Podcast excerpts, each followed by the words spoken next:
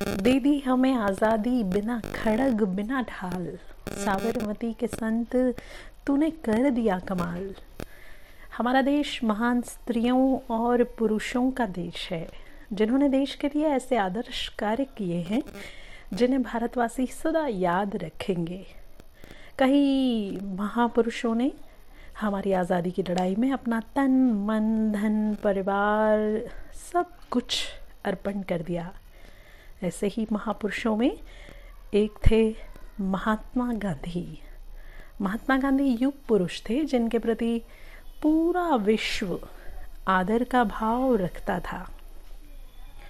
गांधी जी ने प्रेम और भाईचारे की भावना से भारत की जनता के हृदय पर राज किया। विदेश में राम राज्य स्थापित करना चाहते थे।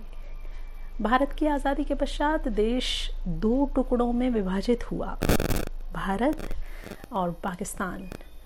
इस बात का उन्हें बहुत दुख पहुँचा था। हमारा दुर्भाग्य था कि इस नेता का मार्गदर्शन हम स्वतंत्रता प्राप्ति के बाद अधिक समय तक नहीं पा सके।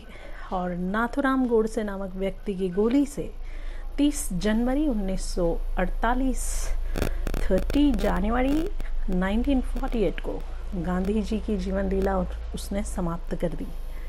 एक भविष्य दृष्टा, युग दृष्टा हमारे बीच से चला गया। आज गांधी जी हमारे बीच नहीं हैं, किंतु उनके आदर्श, उनके सिद्धांत हमें हमेशा याद रहेंगे।